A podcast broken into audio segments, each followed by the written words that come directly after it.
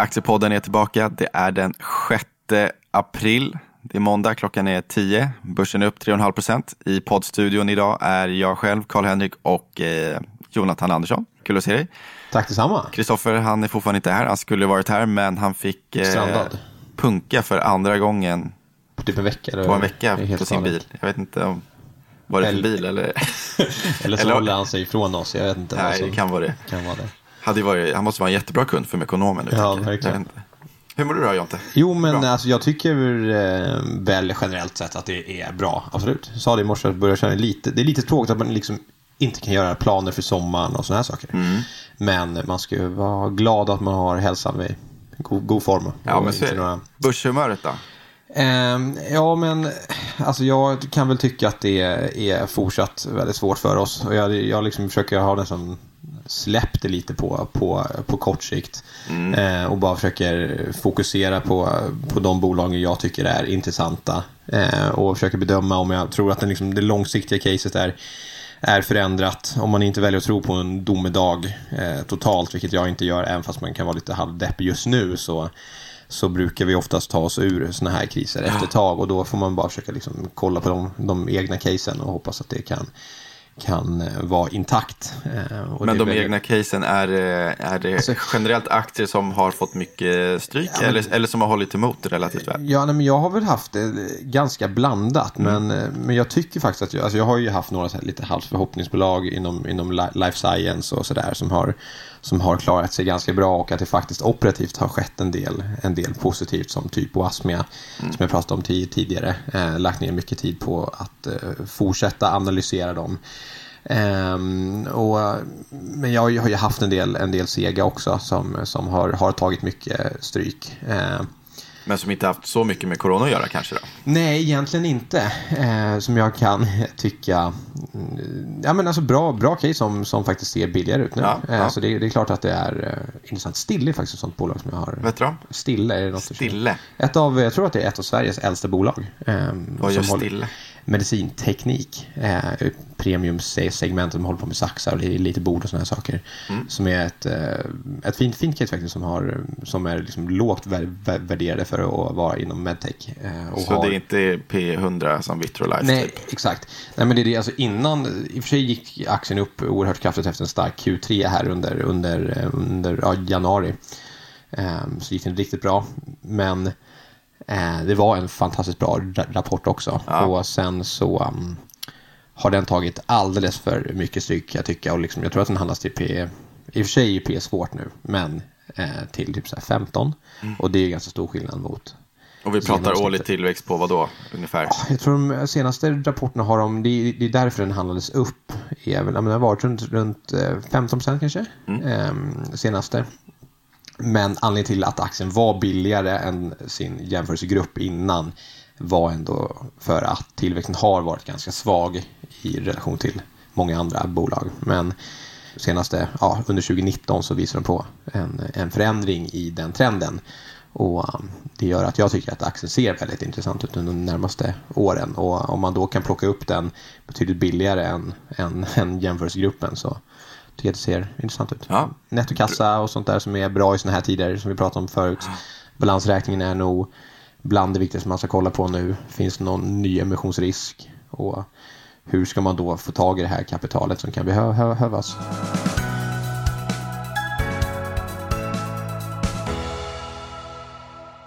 Okej, men bra. Vi fick ett aktiecase på en gång. Ja, var... eh, ska vi köra lite corona-update?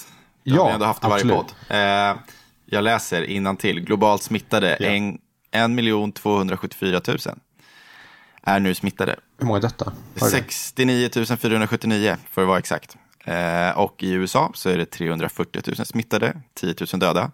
Spanien 132 000 smittade, 12 500 döda.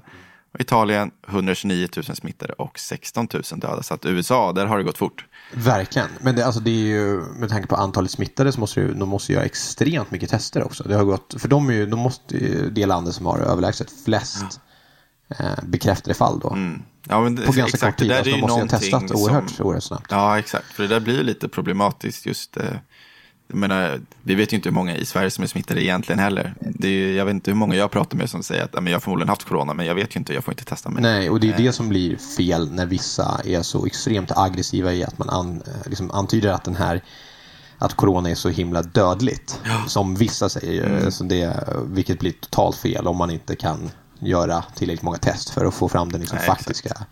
Men siffran. vi kan väl säga att tendensen, ja. eh, det blir väl ett eh, vagt ord, men vi ser i alla fall en utplaning om vi ser globalt. Eh, och det är de länder som däremot visar en stigande trend. Hittar vi England och Turkiet bland annat. Och sen så USA också då. Mm. Men det, väl, det, känns som att det lugnar ner sig lite. Marknaden, vi ser en lägre volatilitet. Mm, vi, har, vi har nu den lägsta, VIX på lägsta nivån sedan början av mars.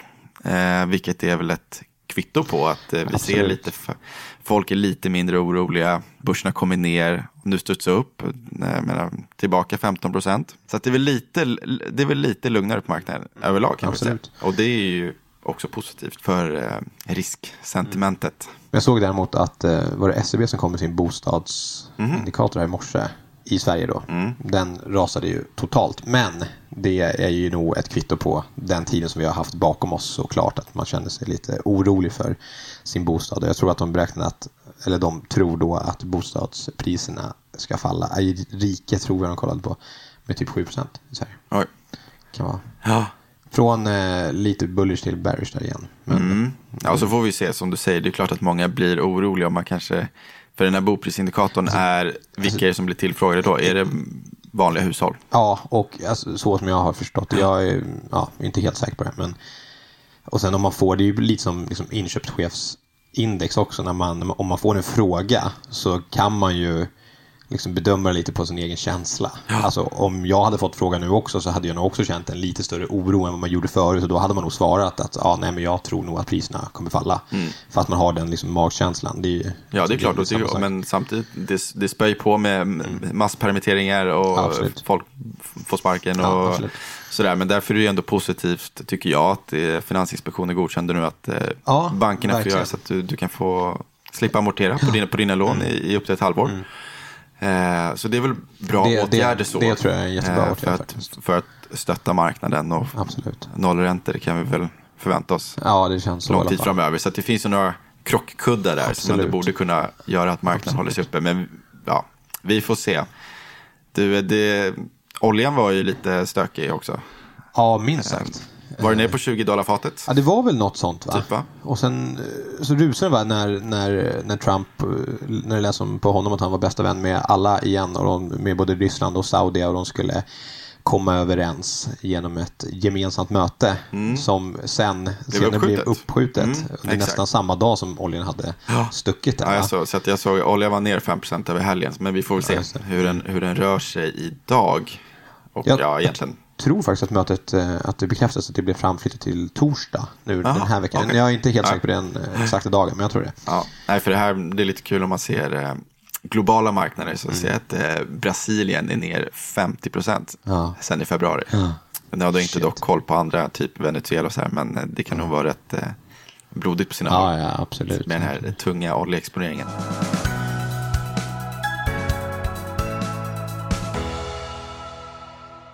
Men du, jag tänker på, det är alltid vanligt eh, topic i tv och poddformat mm. de här veckorna. Vilka bolag man ska äga, vilka gynnas hit och dit.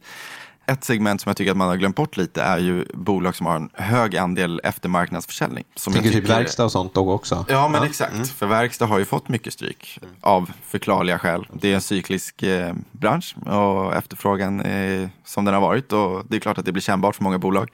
Men jag tycker att det kan vara lite intressant att komma ihåg att vilka bolag som har den, liksom, en hög eftermarknadsförsäljning, alltså då service och sådär. Och antagligen Återkommande intäkter ja, och generellt hög lönsamhet. Och, så. Ja. Och det, ja, men precis som du säger, alltså det känns ju inte som det är den, den kostnaden som, som bolagen då som gör investeringen kommer dra först. Då blir det ju liksom nyförsäljningen som man kommer liksom fimpa, absolut. Mm. Så det är nog... Har du några bra case? Ja, men då har vi ju några eh, där bara då enbart tittar på eftermarknads andelen av, av, av, av, total omsättning. Ja. Eh, och då har vi ju kvalitetsbolagen inom, inom verkstad, kanske därför de klassas som kvalitet också. Om vi tittar på Atlas Copco, 35 procent. Eh, jag tycker Epiroc, eh, avknoppningen från Atlas, sticker ut med sina 63 procent. Ja, det gör det verkligen. Eh, och den aktien har ju faktiskt, ja, den har rört sig som börsen. Men jag tycker att den, det, det, är ett bra bolag som har absolut mycket exponering mot konjunkturen såklart. Jo. mycket Kina och, och gruvor, så här, men gruvor, det finns ett stort investeringsbehov där. Jag tycker att man ligger ändå rätt bra på, på en cyklisk marknad. Ja, och, och med en liksom, relativt stark balansräkning och den här höga eftermarknadsandelen så kan jag Ja. tycka att det känns lite intressant. Och det, jag tycker det är ganska intressant att jag trodde ju faktiskt att Atlas hade något högre service-del. Om det var 35 procent sa du. Mm. Det är ganska intressant när den, alltså det bolaget och aktien har ju liksom blivit hyllad till liksom, Ja, ja. av alla Alltid, fond, ja. fondförvaltare. Och, och till visst sätt liksom kan man ju förstå det i, i termer av liksom hög rörelsemarginal. Men man kan ju då tycka om Epiroc har 63 procent i eftermarknad borde de ju helt klart kunna förbättra deras marginal. Eh, även fast den, jag, jag tror att den ligger runt 19 procent nu också. Eh, men jag tror nog att då kan ju nog de klättra uppåt. Eh, och då känns det inte som den Historiskt sett har ju spreaden varit ganska hög mellan Atlas och Epiroc. Där Atlas har varit dyrare väl. Ja, ja, och, och, ja exakt. Och, men nu har inte Epiroc funnits jättemånga år på Nej, börsen, nej, men jag och, tänkte och sen tar hela verkstadsklustret avknoppning. så Ja, har ju ja, alltid absolut, absolut. Atlas handlat till 2025 Ja, P-tal medan det- Volvo alltid ska handlas till Ja, mellan 10 och 15. ja, liksom. ja, Eh, Så det är lite intressant. Du, jag, jag rabblar några fler bolag. Ehm, Hexagon, 35 procent eftermarknadsförsäljning. Tycker jag var intressant. Kone, finska hisstillverkaren, 40, 47 procent. Ehm, Wärtsilä, 47 procent. Så att det här är väl egentligen en variabel av, av många i sin analys, men det kan vara värt att komma ihåg när man ska Absolut. titta på bolag som har fått mycket stryk, att det här är ändå, om, om vi pratar om kuddar på bostadsmarknaden, så är det här en typ av kudde i de här bolagens verksamhet. Så att det, kan vara, det kan vara värt att komma ihåg. Alimac 27 procent, Alfa Laval 28. Och det här är ju någonting som många bolag strävar efter, att successivt Absolut. öka den här andelen av, av totala omsättningen. När man pratar om lönsam tillväxt så är det här ofta ett, ett, ett bra recept Absolut. att uppnå det genom Ja, att öka verkligen. sin, sin eftermarknadsförsäljning. Mm. Eh, och det vet jag att, eh, att Alimac fokuserar mycket på. Man gjorde ett stort förvärv och på så sätt Ja, lyckades öka sin eftermarknadsförsäljning. Men nu, jag tycker den aktien är också så här, självklart, eh, de gör ju vertikala transportlösningar, ett finare ord för hissar. Ja, jag tänkte Ett det. finare ord för bygghissar. väldigt Eh, ja, och de, de påverkas såklart. Men jag tycker ändå att det är ett, eh, är ett bra bolag som, som jag eh, alltid håller lite koll på. Mm. Eh, Det är ingenting jag äger och det är ingenting vi har i några av våra portföljer. Men jag tycker att de är ändå intressanta Ja, och värda att hålla lite koll på. Och den aktien den har ju totalslaktats väl. Jag, senast jag kollade, är inte den nu typ runt 70 spänn eller någonting. Nu kanske jag slänger mig med lite, jag kan vara snabb in också. Ja, men den, Jaha, är- oj, ja den har studsat också. Men den var där nere. ja, den är ändå ner, alltså Där. i år är den ner 36,5 procent. Ja, Sen kan jag tycka Elux är en sån här, den har ju verkligen fått smaka. ja. Och det är faktiskt en, en, en aktie som, eh, om man kollar tillbaka, så efter finanskrisen så var den liksom en aktie som gick extremt bra. Så vi får väl se lite om det kan vara någon liknande rörelse som vi får se framöver. Men det var bara en, en spaning. Sen en, en till spaning som jag tycker var värt att ta upp. Om man tittar på nedgången i real BNP under tidigare recessioner så var det faktiskt lite intressant. Bara för att sätta i perspektiv vad vi upplever just nu, hur extremt det har varit om vi, om vi tittar i USA. Så att nu 2020 så ser vi en förmodad nedgång på 10,5 procent. Och då kan vi jämföra med 2008, då hade vi en nedgång på 4 procent. Eh, 21, då var det knappt, då, då hade vi knappt en, en nedgång på real BNP. Eh, om vi tittar ackumulerat. Eh, ja, och sen så är det massa andra lågkonjunkturer eller recessioner här. Men 2020 i år sticker ut extremt. Om vi ska tro eh, prognoserna för helåret. Ja, men för det var väl JP Morgan tror jag var ute i helgen med definitiva tal va, för, för mars månad för den amerikanska BNP. Och det, jag tror att den föll 29,7 procent. Eh, så det är eh, en galen tid, alltså minst sagt. Alltså, det har aldrig någonsin varit så höga siffror under en, en enskild månad heller. Eh, sen blir det ju mer intressant att se ackumulerat för helår såklart med tanke på att om det vänder så kommer det nog kunna bli ganska stark tillväxt eh, kortsiktigt då. Eh, Ja, exakt. Och det är perfekt att man har en president som kommer göra allt han kan för att bli återvald. Eh, Ja, men precis. Det kommer nog eldas brutalt på. Mm. infrastrukturprojekt och det är mycket pengar som har pumpats ut i systemen och billiga krediter och Ja. Fed... Eh...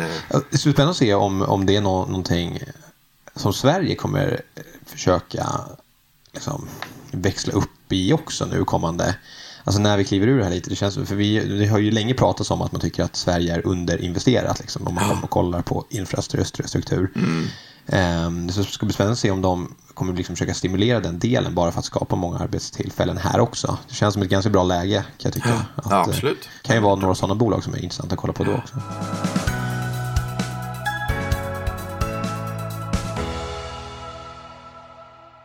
Då tänker jag ta tillfället i akt och eh, pusha för vår nya podcast. Kul. Och ja, då är det jag och min kollega Mohammed som drar igång en podd som heter Tillsammans mot miljonen. Vad kommer det vara för typ av... Det ja, finns men... ju ganska många poddar där, där, där ute. Ja, hur, eh, verkligen. Hur skulle du liksom, vilket fack skulle du placera? Ja, men jag skulle placera den som, eh, ja, som en inspirationspodd. Mm. Där vi ska inspirera till hur man ska liksom kunna spara ihop till en miljon kronor. Jättespännande. För vem som helst ska ju faktiskt göra det genom... Eh, Rätta steg. Ja, exakt. Mm, absolut. Eh, så genom att spara och eh, bygga upp en, en bra portfölj och lite portföljstrategier och aktier som vi tycker ska finnas i portföljen. Just det. Eh, så att, det, eh, ja, det, ska det kan nog passa kul. ganska många då känns som. Ja, men eh. exakt. Så vi vill ju försöka sänka trösklarna lite. Mm. För att det behöver inte vara...